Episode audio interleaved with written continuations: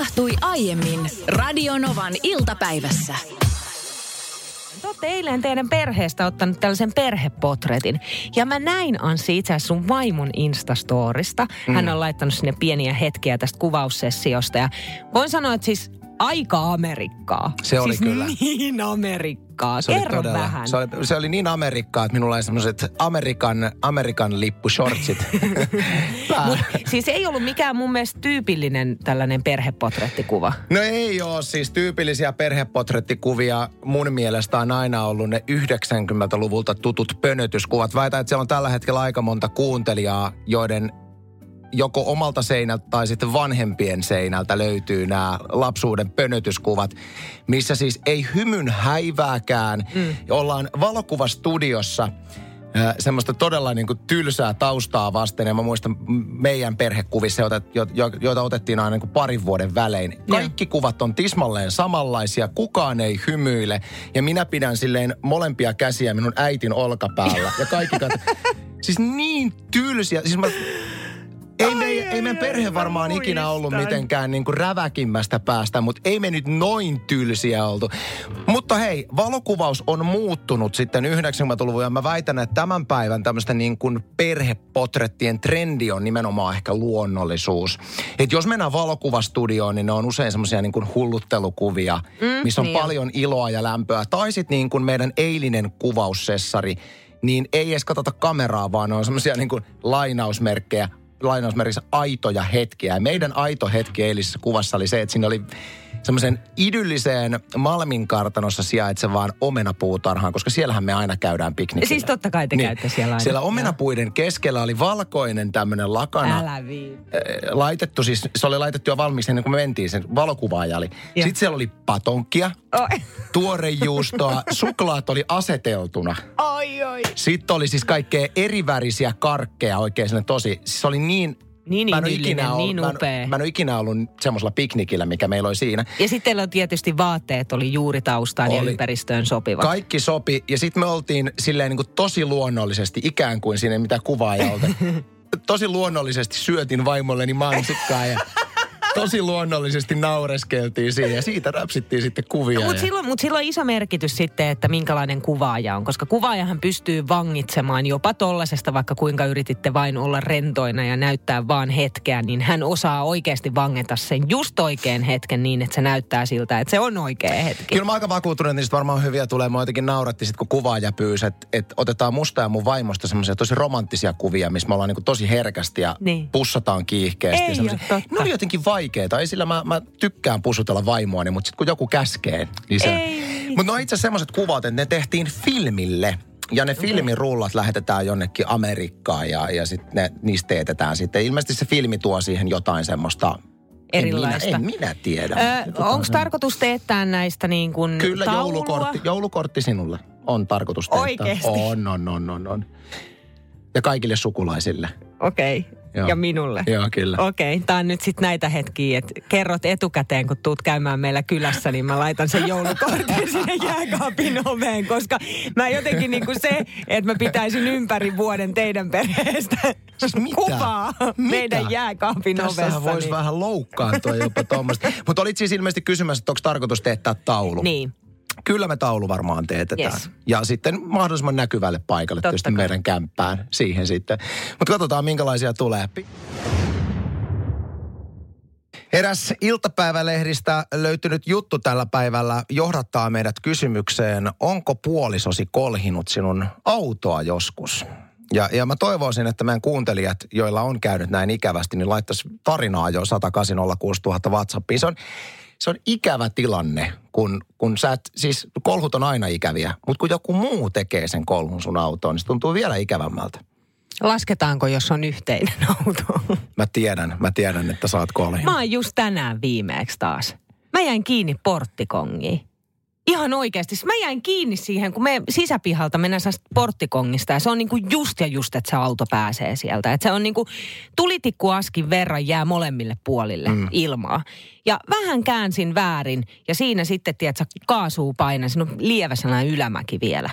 Niin tiedätkö, niinku auto jumit. Se on, mikä tässä nyt on? Ja sitten mä heilun siinä ratin takana, kunnes mä tajusin, että aikamoiset jäljet jäi siihen kylkeen. Se auttaa yleensä siinä vaiheessa, kun saat jumissa porttikongissa. Painat vaan kaasua niin vimmatusti, niin kyllä se siitä lähtee. Ja sitten heilut sillä tavalla, että pääsisit eteenpäin paremmin. Kyllä. Uudet jäljet jäi. Eräällä julkkispariskunnalla on tullut myöskin vähän kahnausta tästä mainitsemastani tilanteesta. Iina Kuustosta on haastateltu Me Naiset-lehteen ja tässä haastattelussa muun muassa Iina Kuustonen muistelee, miten hänen puolisonsa Sebastian Reiman oli reagoinut toisen lapsen tuloon. Ja Sebastian oli tehnyt niin kuin moni mies tekee silloin, kun toinen lapsi tulee tai vaikka ensimmäinen lapsi tulee, ostaa saksalaisvalmisteisen auton. Joo. Perhemallia. Totta kai. Se on hieno investointi ja uskon, että Sebastian Reiman on myöskin ollut aika liekeissä tästä uudesta autosta, mutta siinä hän kävi sitten sillä tavalla, kun Iina Kuustonen oli ottanut miehensä Koslan lainaan, niin hän kertoo haastattelussa, että oli pysäköinyt vähän kiireellä ja oli osunut vanteella kanttikiveen ja siitä oli sitten tullut mehevä riita tästä. Jotenkin tuli vahvat muistikuvat tästä artikkelista itselläni siihen, kun mä sain elämäni ensimmäisen tämmöisen vähän paremman auton. Ja siis viittaan siihen, että mulla oli ollut auto aikaisemmin, mutta se oli semmoinen niin kuin ihan täys läävä. Ja sitten kun mä sain ensimmäisen upouuden auton, niin se oli mun elämäni varmasti hienoin hetki, kun se oli uusi ja kiiltävä. Se oli semmoinen auto, mistä mä olin haaveillut paljon. Se taisi olla niin kuin Peugeot 3008 mallinen vielä. Ensimmäisenä päivänä, kun auto oli tullut meidän kotipihaan, niin mun vaimo halusi lainata sitä. Ja mä olin työpalaverissa istumassa. Ja mä huomaan, että vaimo soittaa ja mä menin palaverista poistuun oven toiselle puolelle vastaamaan, että kulta, mikä homma. Niin hän siellä semmoisen niin värisevällä äänellä, että hän on ajanut sen kiven päälle. Siis sillä tavalla kiven päälle, että niin kuin ihan renkaat oli ilmassa. Ai sillä tavalla kiven päälle? Ja sillä tavalla, että ensimmäisen päivän jälkeen niin auto lähti huoltoon ja siitä jouduttiin tekemään se pohjaremontti. Siellä oli mennyt, oliko pakoputki tai joku oli siis. Mutta mä voin sanoa, että ei siinä, että kolhii autoa, se on täysin luonnollista, mutta se tunne, kun sä oot juuri saanut sen auton ja ensimmäisenä päivänä se mällätään ja sä et vielä itse tee sitä, niin silloin mä jouduin kyllä vähän hengittelemään ja laskemaan 100, että sain itseni rauhoitettua, mutta teillä on ollut myöskin. No meillä on ollut joo myöskin, mutta meillä on ehkä se, että kun meillä ei kauhean arvokkaita autoja koskaan ole ollut, niin sitten ei sillä niinkään. Sitten meillä on yksi auto, yhteinen auto ja molemmat sitä mällää koko aika, niin me ollaan niin kuin tasapelissä sitten mieheni kanssa. Voi vitsi, nyt täytyy kyllä nostaa hattua aikamoista. Axel 15V on mopoillut. Siis huom, mopoillut. 1600 kilometriä Helsingistä Nuorgamiin. Hän on lähtenyt kuule ajelulle yksi päivää sitten päättänyt, että ei tämä ajelu kuule lopu tähän. Aion ajaa vielä ja sitten yhtäkkiä matkan määränpäänä on ollut Nuorgam, joka on siis Suomen pohjoisin kylä. Siellä on ainoastaan 150 henkilöä asuu Nuorgamissa ja tämä Akselin perhe, erityisesti sitten isä on tietysti kannustanut poikaansa matkassa ja retkessä ja seurannut sitä WhatsAppin välityksellä. Ja sitten joka ikinen päivä katsonut Google Mapista aina sellaisen hyvän suunnitellun reitin, jota Axel voisi aina per päivä mennä eteenpäin. Ja päivittäin Axel on ajanut 300-400 kilometriä, joka tarkoittaa sitä, että suurin piirtein 12 tuntia mopon selässä, tauot tietysti mukaan lukien. Kun miettii, että mopollahan ei motarilla todella mennä. Että siellä on niin kuin pikkuteitä pitkin sitten menty, mutta aika hurja, 1600 kilometriä. Mä halusin antaa tässä ison tunnustuksen Rytkösen Akselin vanhemmille tsempistä tämmöiseen reissuun, koska ei todellakaan ole itsestäänselvyys, että 15-vuotias pojan viikari tuolla tavalla päästään, mutta mun mielestä on upeata, että perhe on tässä mukana. Mutta se on, kato, hän on 15V, toi on kun mopon saa, niin sitä haluaa ajaa. Ai että mä muistan itsekin, kun olin 15 ja suurin unelma oli saada mopo. Ja siinä sitten mietittiin, että lähdenkö Suzuki PV-leiriin vai Honda Manki-leiriin? Sinähän et Niina näistä tiedä mitään, kun sä et ole ilmeisesti moposkenessä ollut. Ei. Mutta se oli kuule vimmattua taistelua sitten Honda ja Suzuki porukoiden välillä. Ja kumpi voitti? Mulla ei ikinä selvinnyt, kumpi voitti, koska mä en ikinä saanut mopoa. Ai sä et saanut? Minulle ei annettu mopoa, mutta et mä jotenkin, musta on mahtavaa myöskin tuolla itse, kun autolla tieliikenteessä ajelen, niin musta on mahtava seurata näitä nuoria mopoilijoita, kun muistaa sen oman innon, mikä silloin oli myöskin päällä. Mutta on siinä joku, huomaan, että itsellä äitinä tietysti joku semmoinen varovaisuus sen suhteen, että päästäisinkö omaa tytärtäni tonne kaupungin vilskeeseen. Mekin asutaan esimerkiksi Helsingin keskustassa. Niin uskallanko päästää? Mitä jos jotain käy? Ja vuosi sitten tuli ensimmäisen kerran, että äiti, että mä oon nyt sen ikäinen, että mähän voisin mopokorttiin lähteä sitten ajamaan, ja mulla oli niin kuin ehdoton ei missään nimessä. Et mä en yksinkertaisesti uskalla. Et sä et uskaltanut itsekään luotan mopolla. Kyllä, mutta en luota kuitenkaan sitten yhtään. Ja vuodessa ehtii tapahtua kuule paljon. Ja nyt tällä hetkellä ollaan tilanteessa, että tyttäreni on siis käynyt 2 teoriatuntia ja suorittaa mopokorttia itselleen. Mutta mopokortin suhteenhan menee sillä tavalla, että sun ei pakko ottaa niitä ajotunteja ollenkaan. Eli sä pystyt suorittamaan sen myös ilman ajotunteja, mutta voin sanoa, että Backmanin perheessä kyllä teini menee ajotuntien kautta ja vasta sen jälkeen tulee kortti käteen. Ei kun noin se pitää mennä, ja siis musta on käsittämätöntä, että ajotunteja ei vaadita. Niin munkin mielestä. Mä ymmärrän, että kun ollaan maalla, niin siellä ei välttämättä tarvikkaan tietää ihan kaikkia sääntöjä. No siis samalla tavalla kuin Helsingin keskustassa esimerkiksi, missä te asutte, niin siellä kun ajetaan mopolla muun liikenteen seassa, niin kyllä sun piru vielä pitää tietää, miten menee yksisuuntaiset kärkikolmiosäännöt ja mistä saa kääntyä, mistä ei saa kääntyä ja näin päin pois. Ja sitten kun siinä on pelkästään se, että sä itse opit ne liikennesäännöt, täytyy muistaa se, että sun pitää luottaa myös siihen, että mitä muut ihmiset tekee siellä liikenteessä ja osata seurata sitä. Lupaa mulle, Niina, tässä pyhästi, että siitä lähtien, kun sun tyttäressä saa mopokortin, niin hän tulee käyttämään aina täysikäisyyteen saakka niin keltaista huomioliiviä mopoillessa. Voidaanko sopia, koska sehän olisi, mieti hänen turvallisuuttaan tässä. Keltainen huomioliivi ja sitten semmoinen lippu sinne, semmoinen neonvärinen lippu. Just näin. Jossa lukee huomio. Joo, ja mä luulen, että se joudut käymään tämän keskustelun mun tyttären kanssa. Näet sä hänet oikeasti huomioliivin kanssa ja Vespan kanssa.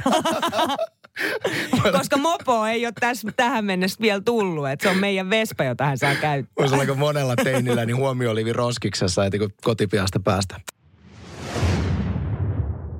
Radio Novan iltapäivän mysteeriääni.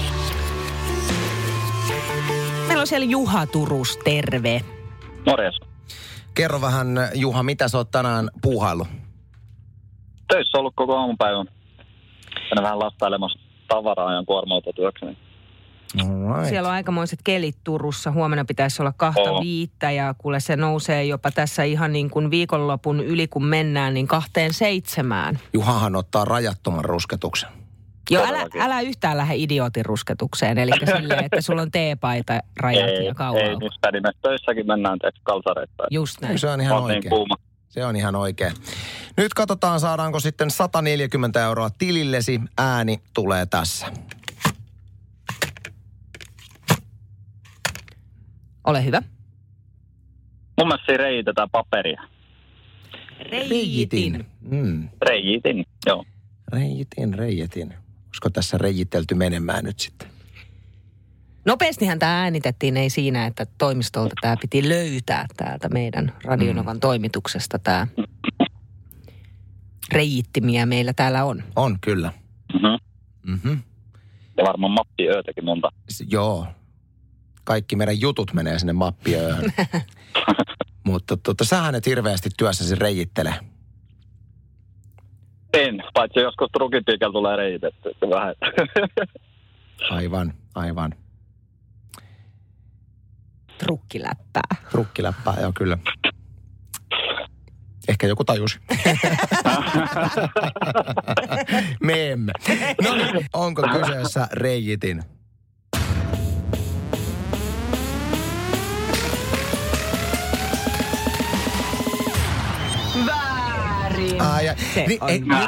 Nyt mä tajusin Juhan trukkiläpän. No. Kato, reittäminen trukilla tarkoittaa sitä, että sä ajat niillä trukin piikeillä johonkin pahviin. Ai, sitäkö se on. Tää on hyvä läppä.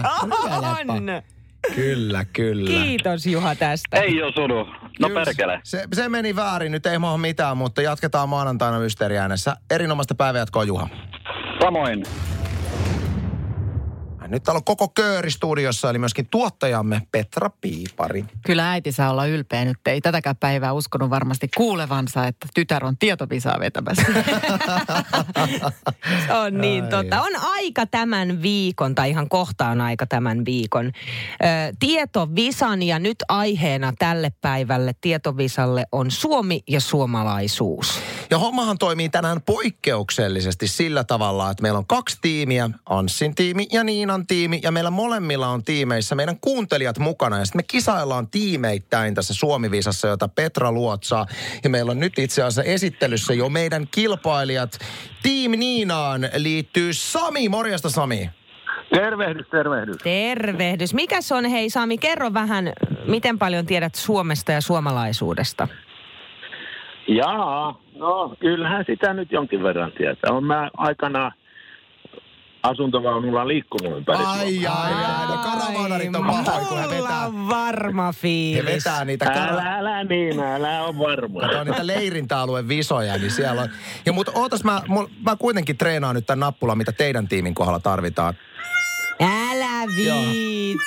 Joo. Testaan myöskin mun ja Annen tiimin. Ja no joo. Anne on siellä ja sä kirmasit mun tiimiin. Milläs mielellä lähet Suomi-visaan? Ihan tosi hyvällä fiiliksellä, että en ole oikein ikinä ollut tämmöisissä niin tiimikisoissa. Yleensä mä yksin näitä visoja kisannut niin. Okei. Okay. Mm. No, sulla on riippana nyt toi Anssi tuossa noin. Hei, mut kuulkaa, homma toimii niin, että me ei toimita niin tylsillä tiiminimillä kuin Anssi ja Niina tai Sami ja Anne, joskin teidän nimet ei ole tylsiä. Mut me keksitään tiiminimet nyt tässä. Mikä voisi olla Niinan tiimin nimi? Sami, onko jotain ajatuksia? Onko Niina sulla jotain ajatuksia?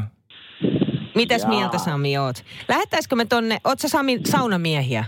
Olen, ehdottomasti. No, pitäisikö meidän tiimin nimi olla Löyly?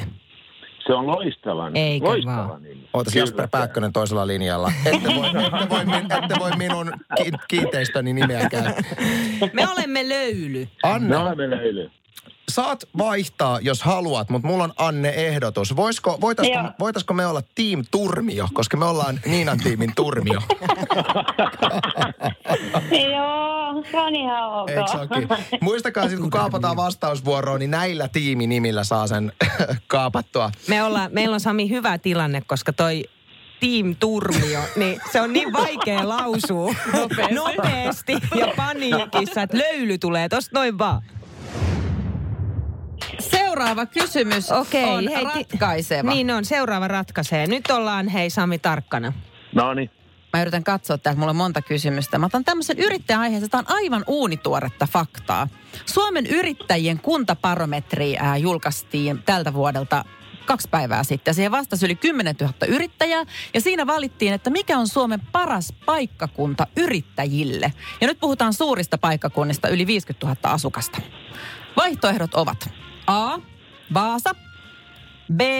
Helsinki, C. Seinäjoki. Turvio. Me vastaamme Seinäjoki, eikö niin, Anne? Eikö me vastata Helsinki kuitenkin? Eihän se nyt Hesa voi olla. Sä otat vastuulla sitä, jos vastaat Helsingin.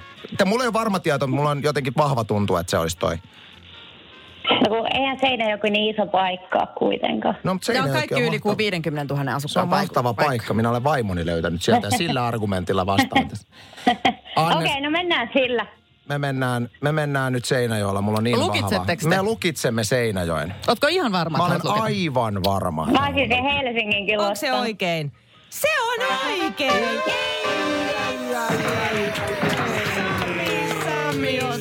Sieltä veti.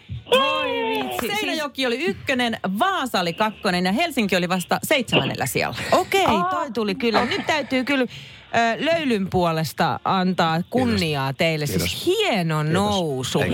Ja Sami, mä olen ylpeä susta. Sä olet loistava kisakumppani.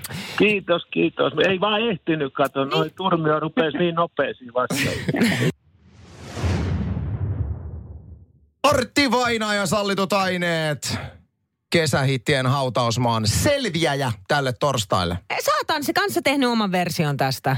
Joo, mä tein pari vuotta sitten tästä version, semmoisen dance-version. Tämähän on erinomainen tämä alkuperäinen, mutta vielä enemmän semmoinen niin klubimiljööseen toimiva dance-jyysto tästä. Ja olen ilokseni huomannut, että on tästä nyt jokunen kuukausi, mutta striimaa Spotifyssa kultaa. Ja se on niin kuin, mä oon tosi ylpeä tästä suorituksesta sen takia, että kun minä olen tämmöinen independent-artisti vailla minkäännäköistä levyyhtiötä, niin se on niin kuin kova saavutus. Mutta yksi asia mua risoo. Ja se on se, että kun mulla nyt on 3 biisiä, 2 biisiä on striimannut kultaa ja 2 biisiä on nyt striimaamassa kultaa. Eli niitä tulee olemaan nyt yhteensä 4 biisiä mun Millennium Project musaprojektilta, mitkä striimaa kultaa. Niin se on kuulkaa aika vaisu homma se, että kun nythän pitää kultalevy saada sitten, kun on striimannut kulta. No totta kai, mutta siis niin, tietysti se pitää seinällä niin, laittaa. Niin, mutta kato, kun normaalisti levyyhtiöartisteilla se menee silleen, että kun sä onnistut striimaan kultaa tai ehkä jopa platinaa, niin levyyhtiö juhlallisesti tuo sulle semmoisen valtavan taulun, missä on kultaplakaatit ja kaikista sillä oikeetta. Ja sit siitä otetaan kuva sosiaalisen mediaan ja miten se toimii mulla? No. Jos minä haluan kultalevyn, mun pitää mennä ostaa taulun kehykset, mun pitää ottaa valokuva, mun pitää editoida se kuva itse, mun pitää mennä kultasepän liikkeeseen kaiverruttamaan kultaplakaatit. Älä viitti, meneekö se noin? Se menee nimenomaan näin, kuka mulle sitä tuo? Mikä ja on se taho? Maksat tietysti kaiken. Minä maksan vielä kaiken. Niin, et mikä on se taho, joka tulee sillä tavalla, että onneksi olkoon se tosi hieno saavutus tää tästä nimestä kultaa. Tässä on kultalevy. Ei se mene näin, koska minä itse maksan kaiken ja mä oon tekemässä nyt semmoisen niin kuin neloiskultalevyn, missä on sitten niin kuin 4 sinkusta ne kultaplakaatit ja aion tehdä siitä niin ihan, että se voi kämpäkin seinälle laittaa, mutta ei siinä ole samaa tunnelmaa, kun se on itse tehnyt. No mä tiedän sen, ettei se ole, mutta sun pitää tehdä sillä tavalla, että tilaat ne kaikki ja teetät ja näin poispäin ja sitten vaikka vaimojuhlallisesti. Joo, se on just näin. Haluan muuten tässä nyt, kun puhuttiin tästä Millennium Projectista, niin mainostaa, että tulevana maanantaina, eli käytännössä sunnuntain ja maanantain välisenä yönä kello 24 tulee uusi biisi Millennium Projectilta ulos Spotifyin. Kannattaa käydä kurkkimassa, ottaa Spotify seurantaa, jos haluat nähdä, että mitä siellä on tullut tehtyä. Radio Novan iltapäivä. Maanantaista torstaihin kello 14.18.